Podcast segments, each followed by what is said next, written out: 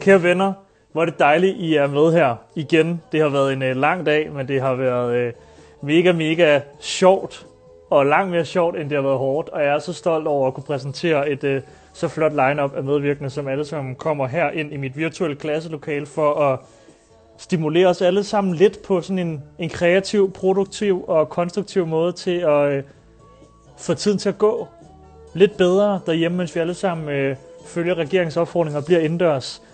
Nu, mine venner, skal vi tale med Josefine Højbjerg, nok vores lands mest fremadstormende unge skuespillerinde. Og jeg er meget spændt på at høre hendes historie og tale med hende om nogle af de ting, som jeg ved, at mange af jer har spørgsmål til derude. Husk, efter det her, så har vi O-Land. Det bliver fantastisk. Og så har vi Nora Carter til allersidst. Måske er det her den sidste gang, vi kører. Det er op til jer. Det er jeres engagement, der vurderer, hvor længe vi kører videre. Men hvis vi skal fortsætte, så lov mig, at I giver jeres mening til kende, når jeg senere i aften spørger på min Instagram, om vi skal stoppe, eller vi skal blive ved. Mine damer og herrer, velkommen til. Nu tilføjer Josefine hertil. Og at I bare joiner med spørgsmål og melder ind og rækker hånden op. Det er derfor, vi sidder her. Velkommen til. Ja, og det virkede. Hallo. Hej Josefine, velkommen indenfor. Mange tak. Nu sætter jeg mig lige ordentligt, så man også kan se den noget helt hvid skærm dernede. Den skulle have været lyserød i anledning af dig, men nu... Nå, det kan være, den bliver det. Prøv at høre, jeg siger lige velkommen til alle dem, der kommer over for din profil nu og er forvirret. Jeg hedder Jonas Risvig og jeg er filminstruktør, og nu har jeg fornøjelsen af at snakke med Josefine den næste halve time om det. At være skuespiller og alt muligt andet, men især møntet på, hvordan man kan komme til at arbejde med det, som Josefine brænder for, og som jeg ved, at mange andre derude også sidder og har en drøm om. Så læn jer tilbage og deltage i snakken, og stil endelig spørgsmål, store som små. Men vi taler altså primært om at arbejde med skuespillere, om at mobilisere sig selv og dygtiggøre sig. Så det er altså det, som det her kommer til at handle om. Men I er totalt velkommen til at følge med, alle sammen. Velkommen til, og Josefine, tak fordi du vil være med til det her. Tak fordi jeg måtte være med. Hvordan er dit arbejdsliv? Er der alt muligt, der er aflyst lige nu for dig? Eller? Jamen, det er der egentlig. Jeg havde nogle forskellige projekter, jeg ligesom skulle have lavet, som er blevet sådan... Jeg ved ikke, jeg kan ikke rigtig finde ud af, hvad der sådan sker med det. Jeg tror, at sådan, det er blevet udskudt i hvert fald, ikke? Og så håber jeg, at det bliver lavet på et eller andet tidspunkt. Men det er sådan lidt, mærkeligt. Jeg nåede lige at lave sådan en... Jeg har lige lavet sådan en... lille miniserie til YouTube for noget, der hedder Børn og Mørs. Ja. Og det lavede jeg, altså det lød sådan lige at lave færdigt, ikke? Så det var sådan, det var meget heldigt, fordi det var sådan, det var lige på dage, og så kom alt det her bare sådan midt i det, ikke?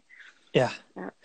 Okay, prøv at høre, vi kan snakke om alle mulige ting. Vi skal starte med, tror jeg, at prøve at lige høre, dengang du begyndte, Josefine, at mærke, at det der med at spille skuespil, det var sjovt, og måske noget, du skulle... bruge rigtig meget tid på i dit liv. Hvornår var det, og hvad skete der der? Jamen det var egentlig, altså jeg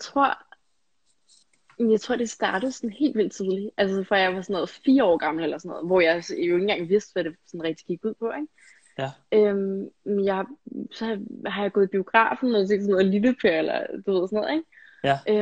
Og så har jeg bare været sådan, det vil jeg også lave, selvom jeg overhovedet ikke vidste, hvad det sådan rigtig inde, altså du ved, hvad det var og sådan noget, ikke? Ja. Og så har jeg sagt det længe, og været sådan, mor, må jeg ikke komme til en casting, jeg vil gerne og sådan noget, ikke? Og så har hun altid været sådan, der er bare rigtig mange om budet, og det, man kan hurtigt blive ked af det at vælge fra, og sådan noget. Det er jo en verden, hvor man bliver valgt mega meget fra, ikke? Jo. Og så da jeg var 8 eller sådan noget, så fik jeg lov til at komme til en casting, og så, gik det mega godt, og så var jeg til 4 castings på den specifikke serie, og så fik jeg rollen. Og så tror jeg bare, at det har bare været sådan... Så er jeg bare blevet totalt fanget i det. Altså sådan... Det, jeg kan virkelig ikke sådan... Jeg kan slet ikke forestille mig, hvad jeg ellers skulle lave. Men det er, fordi jeg bare er så glad for det, ikke? Og så sådan... Så er jeg bare blevet med at gå til flere castings. Og blevet endnu mere bidt af det. Og sådan... Så er det bare... Ja. Så den første serie, du kommer med i her, hvad hedder den? Den hedder Pendler Kids. Ja. Og på det tidspunkt aner du faktisk ikke sådan, forstår mig ret, rigtig, hvordan man spiller skuespil, andet end du bare har mega meget lyst, og energien er der. Ja, fuldstændig. Jeg havde jo heller aldrig, gået til sådan der teater eller sådan noget. Jeg var altså totalt grøn, ikke? Altså, sådan, hvad gjorde du så? Jeg tror, at jeg var sådan meget, jeg var ikke genert, og jeg var meget sådan, jeg tænkte ikke så meget over, jeg var sådan legebar, jeg var mega skør, ikke? Så jeg tænkte ikke så meget over det, så gjorde jeg det bare sådan, du ved, så gør man jo bare så godt man kan, men jeg tænker ikke rigtig over sådan, når jeg spiller, tænker jeg jo ikke over, hvordan det skal spilles på en eller anden måde. Jeg har tænkt over det før, og sådan gået ind i det, men jeg tænker jo ikke over det, når jeg står der, så gør jeg det jo bare, du ved, så følger jeg bare med strømmen, eller hvad man vil sige, ikke? Og det var egentlig det samme dengang, fordi jeg havde jo ingen, altså jeg havde ingen erfaring, jeg havde ingen, altså sådan, der er ikke nogen familie, der har lavet skuespil, eller sådan, lavet noget af det samme, så jeg havde jo ikke rigtig noget, jeg sådan kunne forholde mig til, og støtte mig til, eller på den måde, så jeg tror bare, jeg prøvede mig bare lidt frem, og du ved, sådan, gjorde det så godt jeg kunne, ikke? Kan du huske, at du gik hjem fra sættet den første dag, om der var en ting, hvor du tænkte sådan, okay, det var virkelig grineren, men det der, det skal jeg fandme lige sætte mig ned og øve lidt på, hvis jeg ikke lige pludselig skal blive opdaget. For det er jo den følelse, man tit har, ikke? Sådan, hvornår opdager det, jeg ikke kan finde ud af, hvad det er. Den helt føler sikkert. Jeg hver eneste morgen, når jeg står op. men det synes jeg faktisk super rigtigt. Men det er sådan, jeg tror, at i og med, at jeg var så ung, da jeg startede, tror jeg mere, at det var sådan, jeg fattede ikke rigtig sådan, hvad det hele gik ud på. Jeg var mega glad for det, og mega sådan, ej, hvor sindssygt, at jeg skal lave det her nu, ikke? Men sådan, jeg var så ung, og jeg havde ikke sådan, jeg tænkte ikke rigtig over, jeg tænkte jo ikke over, at det ville komme ud til en masse mennesker, at, altså du ved, sådan nogle ting. Jeg tænkte bare, at nu var jeg der, og nu havde det sjovt, og sådan, det kunne jeg godt lide at lave, ikke? Ja. Så jeg tror, at sådan, jeg tror, at fordi jeg var så ung, så var det ikke rigtig noget, jeg tænkte over. Det var bare sådan, jeg synes, det er fedt. Ja. Kan du så huske, da det er over det her Pendler Kids, for så tænker jeg, så må man også begynde, næsten ligesom sådan en sommerferie, der er ved at slutte, og blive bange for, kommer jeg nogensinde til at spille skuespil igen? Ja, den har jeg haft mange gange. Ja. Virkelig mange gange. Jeg har den jo stadigvæk. Jeg var også sådan, tænkte, hvis der bare ikke kom noget mere aktivt, så sidder jeg bare her, ikke? Ja. Så sådan, men det er også sådan, det tror jeg generelt, man har som skuespiller. Og jeg tænker også sådan, det har de store vel også, men sådan, de er måske mere sikrede, fordi at folk ved så meget, hvem de er, og ved, at de er dygtige og sådan noget, ikke? Ja. Men sådan, den tror jeg altid, man vil have på en eller anden måde i den her branche, fordi det er så usikker en branche, ikke? Så det er sådan, jeg ved jo ikke, altså sådan, jeg ved jo ikke, om der kommer en eller anden stor rolle i morgen, eller om der overhovedet kommer mere, ikke? Altså sådan, så den har jeg altid haft. Også fordi, at det er sådan, jeg ville blive så ulykkelig, hvis jeg aldrig mere skulle lave det mere, ikke? Fordi jeg bare er så glad for det. Ja. Så det er hele tiden sådan en ting, hvor jeg tænker, tænk hvis det er det. Tænk hvis det bare er det, ikke? Så nu har jeg ligesom lavet det. Og så er det bare, du ved, fordi der kommer jo hele tiden flere om budet på en eller anden måde. Der er jo sådan, det er jo ikke fordi, der er sådan lige to til rollen. Der er jo mange, der går til casting, og mange, der er dygtige og sådan nogle ting, ikke? Ja. Nu har du også været involveret i nogle projekter, Josefine, som jeg ved fra en sådan branchemæssig forståelse tager enormt lang tid, så du må have haft enormt meget run på, især med det her med at lave juleklænder, fordi det strækker sig over så sindssygt lang tid. Måske en af de produktioner i Danmark, hvis man skal lave noget, og man gerne vil lang tid på sæt, så er det med at komme med i en julekalender. Ja, hvad har du måttet vælge fra sådan i dit liv her som ung menneske i forhold til at kunne have det arbejdsliv kørende der? Der er jo nok mange ting, jeg på en eller anden måde har skulle vælge fra, ikke? Men det er jo sådan, altså jeg er jo ikke i skole, når jeg optager, fordi det, altså jeg laver, altså to be honest, så laver jeg intet skolerelateret, når jeg optager, vel, fordi det er sådan, det er fra morgen til aften, og så sidder jeg og laver det, ikke? Men der er jo klart en masse ting, man ikke kan lave. Altså, du ved, men der er jo også mange gange, hvor man kan klippe eller noget med sine venner eller sådan noget, ikke? Men jeg tror bare, at det, sådan, det har jeg været ret indforstået med. Men det er jo selvfølgelig noget sådan, det er da også noget, man finder ud af, så finder man da virkelig ud af, at man virkelig gerne vil det, ikke? Fordi der er jo en masse ting, man ikke, altså du ved, kan komme med til, fordi så skal man tidligere op på optagelsen næste dag eller sådan noget, ikke? Men sådan, så tror jeg også, det der, man virkelig finder ud af, sådan, at det vil man rigtig gerne, fordi at man er villig til ligesom at måske skubbe nogle andre ting væk, for det kan lade sig gøre, ikke? Har du kunne mærke et skift i det her med også at blive, du ved, ældre som skuespiller? Altså nu ved jeg godt, at nu er det sådan en ret kompakt tid, vi taler om her, hvor du har spillet trods alt, men du har lavet rigtig meget i de år, hvor du har været aktiv, men jeg tænker, der er stor forskel på at spille noget, for eksempel i en DR Ultra-serie, og så gå op og spille en juleklænder, og så for eksempel være med i et projekt som Broen, ikke? Mm. Hvor du spiller med i et projekt, hvor det jo egentlig ikke er til unge eller til børn, men hvor at det er i langt høj grad er en voksenserie. Mm. Har du kunnet mærke sådan en forskel på at stemple ind i de forskellige slags miljøer af at spille børneskuespil og i et voksenmiljø? Altså i forhold til folk, der ser det, eller i forhold til at være på sæt og sådan nogle ting? Jeg tænker også i forhold til, hvordan folk tager dig alvorligt, eller tager dig seriøst på sådan et sæt. Jeg tror, at det er svært. Det er jo generelt mega anderledes at lave for eksempel børne-tv, og så lave Broen, som er en stor krimiserie, ikke? Mm-hmm. Med en masse, der var jeg jo det eneste barn på set, når jeg lavede Broen, hvilket også var meget specielt, ikke? Det er altid meget specielt at være alene barn på en voksenproduktion, ikke? Jo. Og så lavede jeg Klassen på et tidspunkt, som var en der ultraserie, ja. Hvor det bare var fyldt med børn, og sådan, det var bare sådan totalt kaos på en eller anden måde, fordi der var så mange, der så gerne ville alt muligt og sådan noget, ikke? Ja. Og det var bare en kæmpestor flok unge mennesker, ikke? Ja. Så der er generelt meget, jeg er glad for, at jeg kan få lov til at lave begge dele, tror jeg, fordi at det er så anderledes, altså at lave børnetv og lave noget til voksne, ikke? Og så tror jeg også bare, at forskellen, det bliver lavet på, det kommer selvfølgelig an på, hvilken slags produktion det er stadigvæk, ikke?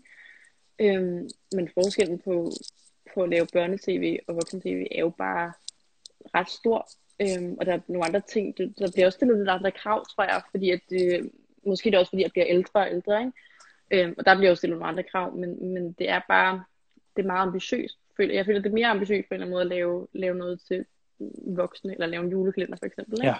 Ja. Der bliver spurgt rigtigt, og jeg lover, at vi kommer til alle jeres spørgsmål. Det er bare fedt, I skriver dernede. Bliv endelig ved med det. Jeg tror, vi skal tale lidt ind i dit arbejde som skuespiller, fordi at jeg ved fra en instruktørs perspektiv, at det med at medvirke i så mange minutter, som du har gjort, der er forskel på at være med i mange projekter, og så være rigtig meget på skærmen, og du har haft flere hovedroller, jo, hvor man er rigtig meget med hele tiden. Det vil sige, at der er en kæmpe arbejdsbyrde i fra dag til dag, også hele tiden at være i synk. En ting er at lære replikker, det er sådan det mest banale, man kan snakke om, hvordan gør man lige det. Noget andet er jo det her med at filme fuldstændig uden kontinuitet og skyde scener til det ene afsnit der, det andet afsnit der samme dag, og du har lige skudt noget, hvor du skulle græde, og så skal du skyde noget lidt, hvor I skal grine. Ja. For de unge derude, unge skuespillere, som også sidder sådan og drømmer om på et tidspunkt at komme med i et eller andet, er der nogle ting, du har lært at bruge som værktøjer til sådan at kunne være omskiftelig hurtig, og sådan gå ind og gøre dine ting videre til det næste? Det tror jeg egentlig lidt er noget, jeg har lært hen ad vejen. Sådan lidt, jeg tror ikke, jeg har fået sådan nogle sådan helt værktøjer til at ligesom kunne gøre det. Jeg tror, det er noget, jeg... Fordi det var jeg synes, det er en af de ting, der er allersværest jo. Altså noget med, at jeg skal skifte altså lynhurtigt, ikke? For eksempel sådan noget der med at græde i den ene scene, og så være mega happy i den anden, ikke? Jo. Men også bare sådan nogle ting med, du ved, hvis jeg for eksempel skal være... Det synes jeg er det allersværeste, hvis jeg sådan skal være glad i starten af scenen, og så blive ked af det til slut i scenen, ikke? Fordi der skal ligesom igennem hele det der midt i et take på en eller anden måde, ikke? Igen og igen. I flere vinkler. Præcis. Ja, så skal igen du glæde, og så sur, og så glæde. Ja. Så på den måde er det jo, at det, synes jeg, det er noget af det, der er allermest krævende, ikke? Men jeg tror, det er svært. Jeg tror, det er noget, der jeg sådan lidt sådan har lært i blinde, eller hvad man kan sige. Fordi det er aldrig sådan... Jeg har aldrig fået det fortalt, hvordan jeg skulle gøre det, eller sådan nogle sådan tricks til, hvordan man kunne gøre det, ikke? Ja. Men det er jo noget med, at det er svært at forklare, fordi vi bare har det, altså det er jo sådan noget, man har i kroppen, når man sådan, fordi jeg ikke rigtig sådan, for eksempel sådan noget med, at hvis man skal være ked af det, så det er aldrig sådan, så der er en masse, der er sådan, du ved, så kan du tænke på et eller andet sørgeligt, og det har aldrig fungeret for mig med at tænke på et eller andet sørgeligt, og så bare græder, vel? Ja. Så folk har jo mega forskellige sådan værktøjer til det, ikke? Hvad har du så gjort, for eksempel i sådan en situation? Jeg tror, altså at græde for mig kan godt være svært. Det er meget sådan, det skifter meget. Enten så har jeg rigtig let ved det, eller så har jeg svært ved det, ikke? Der var heldigvis en masse snyde ting, som man lige kan få pustet noget pyramidt i øjnene, eller lidt. Tigerbalsam. Ja, præcis. Jeg slog engang mega meget ud af tigerbalsam, så det her for noget, det fungerer ikke for mig. Det er kun nogen, det virker for. Man skal virkelig være forsigtig. Ja, for ellers har du en skuespiller, der ikke kan være på skærmen bagefter overhovedet. Ja, men jeg har lige prøvet det for eksempel. Hvor det var sådan lidt. Men det har faktisk aldrig fungeret for mig i tigerbalsam. Jeg slår bare mega meget ud under mine øjne. Jamen, når du... Ja, undskyld. Nej, hvad vil du sige? Nej, jeg vil bare sige, når du så for eksempel rammer en dag, du ved, hvor at du har lavet 3 hårde scener, og der er 3 scener tilbage, og alle er lidt stresset, og det regner, og det var meningen, der skulle have været solskin, og nu kan du mærke, at der er en, der siger til dig, Josefine, det er lige vigtigt, vi skynder os lidt med den her scene, vi skal til at lave lige om lidt, bare lige så du ops. Når du så går for dig selv bare lige 3 minutter, og skal til sådan at zone ind på, hvad er det, vi skal nu, kan du prøve, selvom jeg ved godt, det bliver abstrakt, men kan du prøve at tage os med ind i, hvordan finder du det fokus der til at gå ind og levere igen til noget, som lige om lidt skal ses for hele Danmark, for eksempel i primetime på TV2? Jeg tror, at for eksempel det der med, at den ligesom skal ses for hele Danmark, det er aldrig noget at tænke over. Nej. Det er sådan, Og det går først op, altså selv når jeg sidder til en premiere med en masse mennesker, altså sådan, det kan ikke engang op for mig, der er andre mennesker. Sådan, og når jeg sidder og ser det i fjernsynet selv, så er det sådan, så tænker jeg altid bare, at det er mig selv, der sidder og ser det. Jeg tænker ikke over, der også er mange andre, der sidder og ser det. Ja. Så det går aldrig rigtig op for mig. Men sådan, hvis jeg for eksempel ved, at de sådan, nu er der 3 minutter, vi har 3 minutter til at skyde den her scene, og vi skal skynde os og sådan noget, ikke? Så tror jeg, jeg er mega stedig. Og sådan, så bliver jeg bare sådan, det skal bare laves. Og det må jeg gøre så godt, jeg kan, ikke? Ja. Så jeg tror helt klart, at min stedighed hjælper mig ret meget der, fordi jeg sådan, nu skal jeg bare gøre det. Og sådan, ja. Det irriterer, at man ikke har længere tid sådan, til scenen, når man kan gøre det om og igen, men sådan det skal bare gøres så godt, jeg kan. Og så prøver jeg altid at være sådan, hvis det for eksempel er en scene, hvor jeg er ked af det eller sådan noget, ikke? Så prøver jeg virkelig bare sådan, at være sådan en helt sad mode, ikke? Fordi selvom det hjælper for mig at tænke på sådan et eller andet forfærdeligt, der kunne ske, så det alligevel sådan, så kan du alligevel godt lade være med at gå og være med på alles jokes, eller sådan, hvis der nu er, sættet og sådan noget der, ikke? Så kan man godt prøve at være, bare lige lukke sig helt inden, og være sådan, nu skal jeg lige lave noget seriøst her, og det skal bare, gøre så godt jeg kan, ikke? Så jeg prøver at gå meget sådan ind i mig selv, især hvis det er sådan nogle lidt, pressede situationer eller sådan noget, ikke? Ja. Ja, der kommer masser af spørgsmål omkring lige præcis det her med manusarbejde, så vi må hellere tale os lidt ind konkret i, hvordan du går til det, for der er jo fandme mange måder. Nogle skuespillere møder op og kan alt, andre de møder op og har så god en idé om, hvad scenen handler om, at de ret hurtigt kan begynde at lære den, når de står der. Mm. Andre har brug for, at instruktøren siger hver eneste ord til at starte med, og så kommer det hen ad vejen. Mm. Hvor meget sidder du for eksempel en aften, inden at du skal på sæt næste dag og terper? Og har du nogle arbejdsmønstre, kan du godt terpe, mens du optager den ene dag til den næste dag, eller skal du være over det første, og så ind i det næste, eller? Altså, jeg plejer at øve sådan fra dag til dag, så jeg øver altid om aftenen inden, og så, aftenen, jeg skal kunne det næste dag, ikke? Fordi jeg prøvede i starten, hvor jeg var sådan, nu lærer jeg bare en masse scener, men det fandt jeg hurtigt ud af, det skulle jeg ikke gøre, fordi det så blandede alt muligt sammen, ikke? Ja. Men jeg tror, altså jeg heldigvis har meget nemt ved at lære mine replikker. Ja. Og jeg er rimelig hurtig til at huske det, hvilket jo er altså, virkelig, virkelig dejligt at gøre det meget mere nemt, end hvis jeg skulle sidde 5 timer hver aften og bare være sådan, jeg kan det ikke. Sådan har jeg også siddet nogle gange, hvis jeg har virkelig lang, og hvis jeg har været en lang dag, og så skal man bare direkte hjem med replikker, og så finder man ud af, at man bare har 5 lange scener til næste dag, og så sidder man der, ikke? Ja. Så den har jeg også prøvet, men heldigvis har jeg meget nemt ved at lære replikkerne. Læser du sammen med nogen? Jeg gør det egentlig selv, og så kan jeg starter altid sådan, så læser jeg de scenen igennem, og så highlighter jeg mine replikker, så ligesom er nemt at kende forskel, ikke? Ja. Og så tror jeg også, det gør et eller andet inde i min hjerne, at jeg sådan scanner dem, og ligesom lige ser, at det er det, jeg skal kunne, ikke? Ja. Og så gør jeg altid sådan, at jeg holder min hånd over de andre replikker, og så husker jeg sådan, jeg tvinger lidt mig selv til at huske det på en eller anden måde, ikke? Ja. Og så hvis jeg ikke lige kan huske det, så kigger jeg jo lige, hvad det er, og så sådan, ikke? Men jeg taler det altid fuldstændig igennem ind i mit hoved.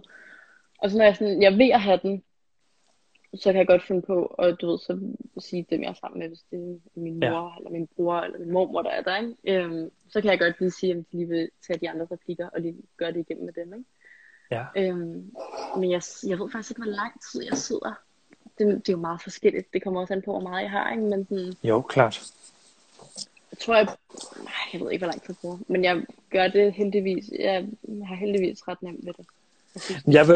Jeg tænker også lige at videregive et trick til nogle af dem, der spørger meget separat til det her med at lære replikker, fordi mange tror, især også i forhold til det her med castings her, og der kan jeg kun tale fra en instruktørs perspektiv, at hvis man en dag, altså det er jo egentlig ret nemt faktisk at melde sig til at komme til en casting. Det er ikke sikkert, man bliver valgt til at komme til en casting, men man kan jo gå ind på nogle af de agenturer i Danmark, Casteriet for eksempel, og så kan man tilmelde sig på deres hjemmeside. Det tager 10 minutter. Man uploader nogle billeder og skriver lidt om sig selv, og hvis de en dag har en rolle, hvor man måske er et match, så bliver man inviteret ind, og man kan altid bare sige nej, hvis man ikke synes, at det er noget for en. Og man tror, der er mange skuespillere, der tror, at når man så tager til sådan en casting, at man vinder den, hvis man kan sine replikker allerbedst.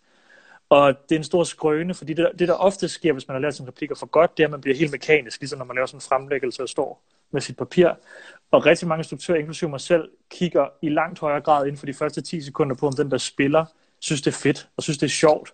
Og ligesom du siger, Josefine, det der med, at du har bare synes, det var så nice at spille skuespil, og du kunne ikke forestille noget andet. Og det kan man altså mærke inden for de første 10 sekunder, så man vil langt hellere se en, der fucker hele sin casting op, men til gengæld er totalt til stede i scenen, og improver sig ud af den, hvis det går galt. Og så til gengæld siger, sorry, jeg ved ikke, hvad fanden jeg lavede der, men måske kunne det bruges til et eller andet. For det er den charme, man også nogle gange bliver connected til. Og hvis man sidder, undskyld, nu skal jeg nok give dig ordet igen, Josefine. Hvis man sidder derhjemme, og for eksempel om lidt skal være med i et eller andet i skole, det kan være, man skal lave en lille kortfilm, eller hvad fanden ved jeg, eller man skal ud og lave noget her i ferien, eller sådan noget, så en god måde at lære replikker, hvis man ikke lige har sin mor eller en bror, man kan sidde og læse med, som jeg tit opfordrer folk til, det er at prøve at indspille de andres replikker på sin memo, altså på sin iPhone, læs dem op, ja, og så, når din egen replik er der, så tige stille, læs den ind i hovedet, og så læs den næste, for så kan du faktisk afspille den og sidde og tage dine egne replikker. Har du gjort det? Det er sjovt, du siger det. Jeg har gjort det vildt mange gange selv. Hvis jeg ikke lige har haft nogen, og jeg bare følte, jeg skulle gøre det igennem, det er sjovt, det troede jeg var sådan en... Det troede jeg var så, du ved, sådan en ting, hvor jeg bare lige... Det troede jeg bare ikke andre har gjort. Jeg har aldrig hørt andre sige det før. Det var ret sjovt. Det er en vild god idé. Det er en sygt god idé. Ej, hvor sjovt. Det har jeg selv gjort ret ofte. Ja, for det er ret hjælpsomt, ikke? På en måde, så kan man gå med den og lytte til det, hvor end man er, så man ikke behøver at sidde med hovedet i papiret. Helt vildt. Ja. Nå, det er jo et lille råd. Prøv at høre, Josefine, jeg synes, vi skal prøve at tale lidt om det her med, når man så er på et sæt. Fordi det kan jo godt være totalt sådan overvældende at lande sådan et sted, og pludselig er der forventninger, og hvad fanden skal vi lige, og hold da op, der er mange mennesker, og snackbord, og mennesker, man skal spille sammen med om lidt, og en, der var kendt der, og alle mulige ting. Men når det kommer til stykket, så handler det jo virkelig meget om at være en god kollega, og en god holdspiller, for at få ting til at blive fedt. Kan du ikke prøve at tale lidt om, hvordan du selv er som kollega på det sæt, for vi ser jo dig, som tænker på skærmen, men sandheden er jo, der er jo 8 timer udenom det, nærmest hver dag føles det som, hvor I skal stå og snakke og diskutere en scene og bla bla bla. Er der nogle gode huskeregler til, at man kan møde ind på et sæt og være fed at arbejde med som skuespiller? Altså for mig er det altid, jeg sørger i hvert fald for at være velforberedt, fordi det synes jeg bare, det gør det bare meget nemmere. Og så har man også nogle andre ting, man kan koncentrere sig om, i stedet for at gå og tænke på, at jeg skal huske mine replikker, eller jeg skal nå at øve mine replikker, eller sådan noget. Ikke? Så det er i hvert fald, altså, det er rule number 1 for mig, at jeg ligesom kan er velforberedt, så jeg har nogle andre ting, jeg kan tænke på, ikke? Ja. Og så tror jeg egentlig, det kommer så naturligt, fordi du bliver virkelig som sådan en lille familie, når du er på sæt, ikke? Altså du ved, fordi du er så tæt på folk, at du er jo på så mange timer om dagen, og derfor ser du også virkelig altså, hinanden fra alle mulige altså, sider, ikke? Så du ved, man kan grine og græde, og sådan, det er så, du kommer bare så tæt på folk, når du er på optagelse, ikke? Ja. Så jeg tror egentlig, at det kommer egentlig meget naturligt, men jeg er ikke, det ved jeg ikke, det er, enten kan jeg snakke helt vildt meget, når jeg er på sæt, eller også kan jeg være meget sådan fokuseret og stille og sådan, ikke? Ja. Men det kommer også meget ind på, hvem man er på sæt med, ikke? Men jo, jeg tror egentlig generelt, så er jeg ret fokuseret på et sæt. Men der er sikkert også nogle gange, hvor jeg overhovedet ikke er, hvor jeg bare sidder og pjatter med en eller anden, ikke? Klart. Men ja. I forhold til, Josefine, til det her med, at så du startede faktisk med at sige det som noget af det første, det her med som skuespiller, og forestiller jeg mig uden at lægge noget på pigerne især, men når jeg for eksempel søger skuespillere, så er der bare langt flere piger, der gerne vil være skuespillere, og derfor er der også bare langt flere afslag til piger, end der typisk er til drenge, og mentalt føler man sig nogle gange afvist, ikke? Det er svært at komme udenom, og så kan man godt sige, at jeg har lært ikke at tage det så tungt, men uanset hvad, så når man ikke får det, man lige drømte om, eller gik og håbede på, er det bare fucking nederen. Har du lært dig nogle ting, som gør det nemmere for dig sådan at, du ved, arbejde dig mod den der modgang, når man lige føler, den kommer, eller for at man mentalt stadig holder sig sund? Jeg tror for det første, jeg blevet sådan lidt vant til det, så det er sådan, jeg kan huske de første gange, var jeg virkelig sådan, hvor ærgerligt, og så tog jeg den.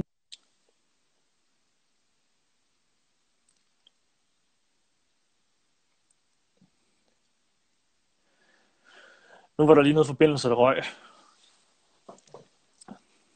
Den var ellers så god lige før forbindelsen. Men det er sjovt, fordi så, jeg kan altid se seertallet stiger, når forbindelsen går dårligt. Det er som om, I elsker, når der er tekniske vanskeligheder. Nogle gange kan det også have været et opkald. Ja, er du tilbage? Ej, hvor godt. Var der nogen, der ringede? Nej, min forbindelse gik. Nå, mærkeligt. Okay. Jamen, du er tilbage. Du må nok hellere starte forfra. Ja, hvor snakkede vi overhovedet om det? Det der med at få et afslag og holde fast i sin mentale sundhed. Ja, jeg tror, at for det første, så har jeg lidt lært at leve med det. Men jeg tror også, at det især i starten, så tror jeg, at man er hurtig til at sige, det var fordi jeg var mega dårlig, og sådan, det var fordi der var så mange andre, der gjorde det meget bedre end mig og sådan noget, ikke? Og det er virkelig begyndt at være sådan, måske var det det, men det kan også sagtens være fordi, at jeg ikke lige passede til rollen, eller jeg var for høj, eller for lav, eller for tyk, eller tynd, eller altså, du ved, ikke fordi det er jo ikke sådan, det stedet sådan nogle ting, man bliver valgt fra på, men det er jo også, altså, nogle gange søger de bare en helt speciel type til rollen, ikke? Ja. Eller også så skal du spille kærestepar, og så er der alt for stor højdeforskel, eller sådan noget. Sådan nogle ting er jeg også blevet valgt fra på, ikke? Ja. Eller at jeg ikke, eller jeg skulle være i familie, eller hans storebror, eller sådan noget, og jeg så ikke passede til ham, der allerede var valgt som storebror, eller sådan, ikke? Ja. Så det tror jeg faktisk er noget, der har hjulpet mig sindssygt meget, det der med at ikke være sådan, det var fordi jeg var mega dårlig, men det var fordi jeg måske ikke lige passede til rollen, og så kommer der noget andet. Ja. Og så tror jeg bare, det er sindssygt vigtigt ikke at give op, hvis man virkelig gerne vil det. Jeg tror altså, at det måske, man er måske heller ikke så tilbøjelig til at give op. Det er jeg i hvert fald ikke selv, fordi jeg rigtig gerne vil det. Ja. Ja, det tror jeg er ret vigtigt, fordi du kan bare... Der er rigtig mange steder, hvor du kan give op i den her branche, fordi du bliver valgt fra. Ikke? Ja. Det er mega godt, det du siger der. Kan du det her med så at have været, du ved, når man så får chancen, hvis vi siger det sådan, når man får lov til at indvirke et projekt, eller medvirke et projekt, er der så nogle gode råd til, hvad man som skuespiller kan gå og træne lidt derhjemme allerede? Altså er der nogle ting, hvor du sådan, når du er mødt på sæt og tænker sådan, det kunne jeg sgu sagtens have, det kunne jeg sagtens have lavet inde på mit værelse, og er der i virkeligheden, det er et ledende spørgsmål, er der nogle øvelser skuespilsmæssigt, som du selv går og træner en gang imellem derhjemme, når du sådan er alene?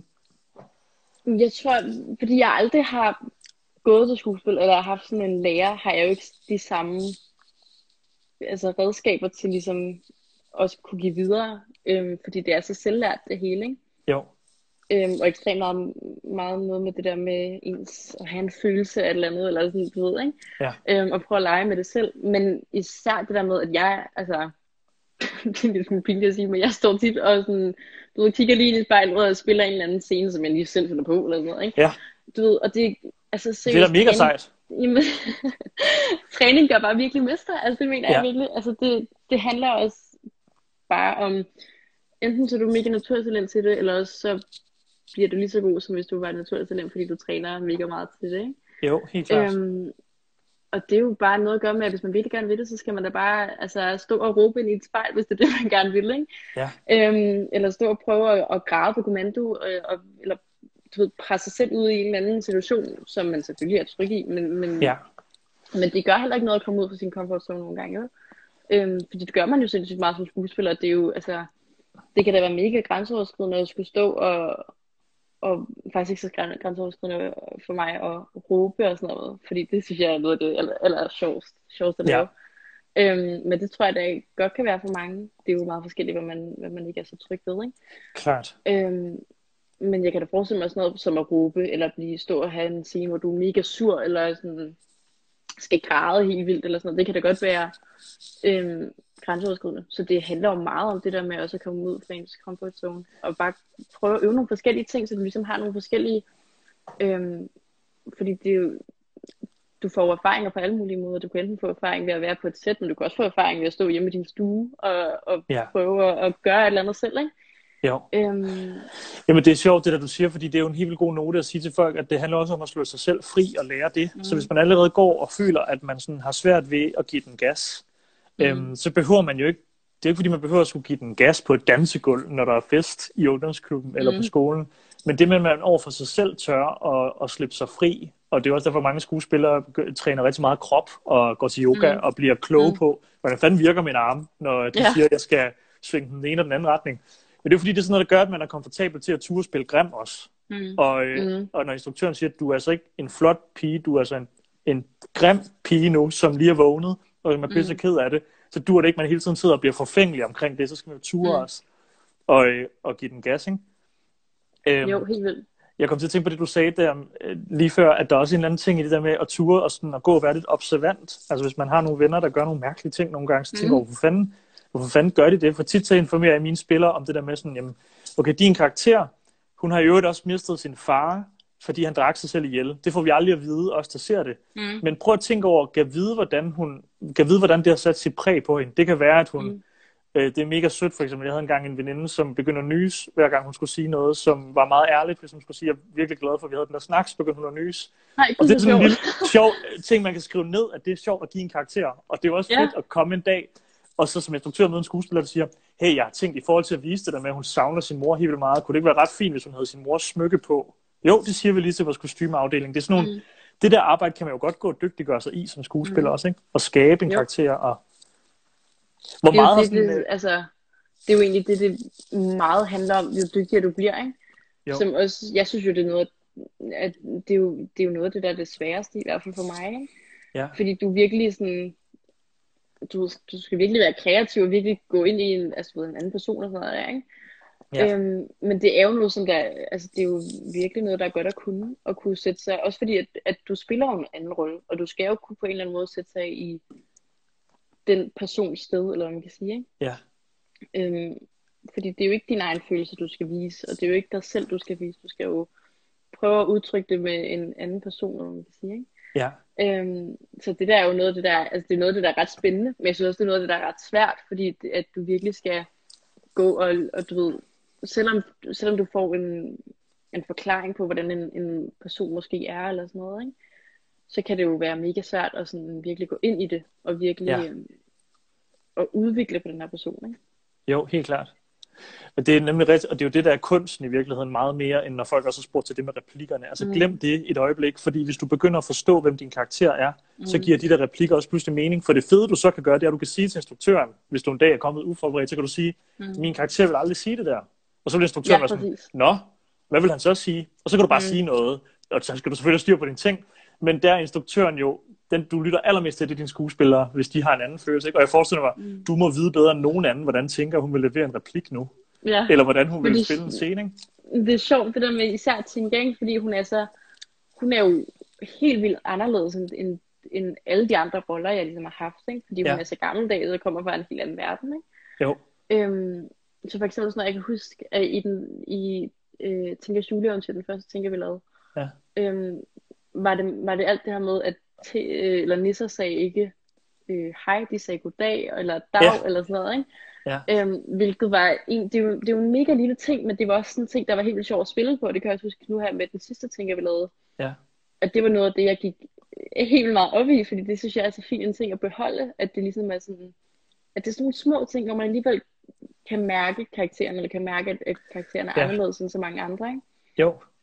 Jo, også fordi man fortæller så meget, vi vender hele tiden tilbage til det med replikken, men man fortæller så meget uden den der replik. Det kan lyde helt banalt, når man taler om det her, ikke? Men det er jo den måde, du kigger på, og det er jo den måde, du kigger væk på, og det er jo den måde, du gaber på med dine samtaler, at man finder ud af, at du synes, det er kedeligt at lytte, og det er jo alle de små ting, ikke?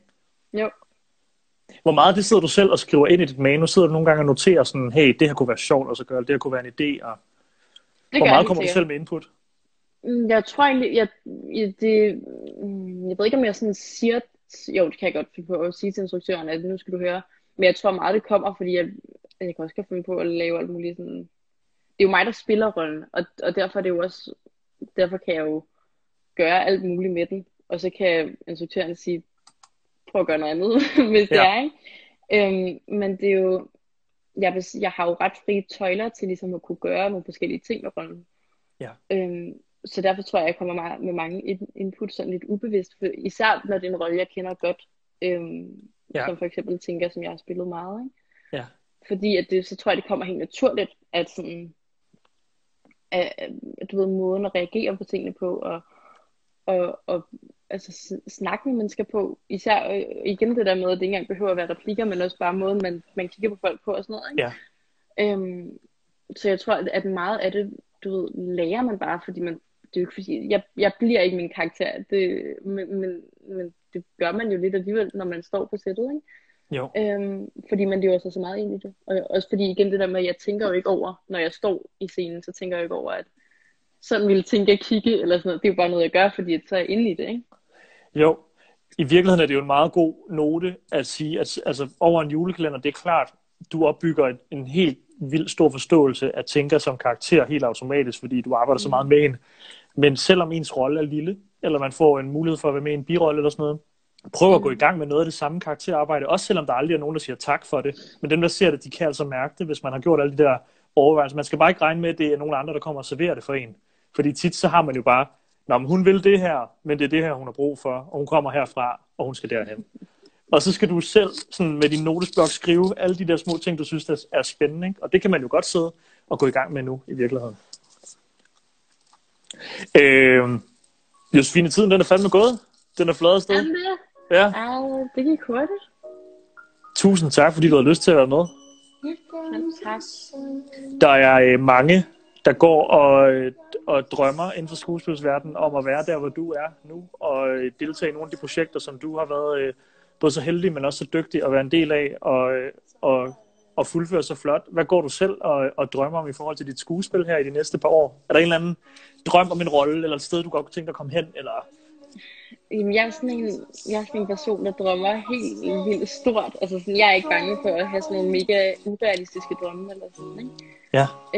Så jeg drømmer om at komme til udlandet og ja. Have det, altså du ved, det har jeg altid drømt mega meget om. Og det er sådan, jeg har altid haft det sådan, at når jeg sådan nåede et mål, så satte jeg mig bare et eller andet nyt, fordi sådan, det er sjovt at have et eller andet at gå efter, ikke? Jo. Så nu her vil jeg... indrømmer, en af de største drømme inden for skuespillet er nok at komme til udlandet og spille med nogle meget store, dygtige, anerkendte skuespillere der, ikke? Det forstår jeg fandme godt. Ja. Så er det godt, at Netflix har åbnet op i Danmark, så det kan være, spændbrættet jo, at man skal rykke den der retning der. Tusind tak, Josefine. Og tak til alle jer, der så med og stille spørgsmål. I må hen og følge Josefine og smide nogle spørgsmål i hendes indpakker i kommentarerne, hvis I har flere, vi ikke noget omkring.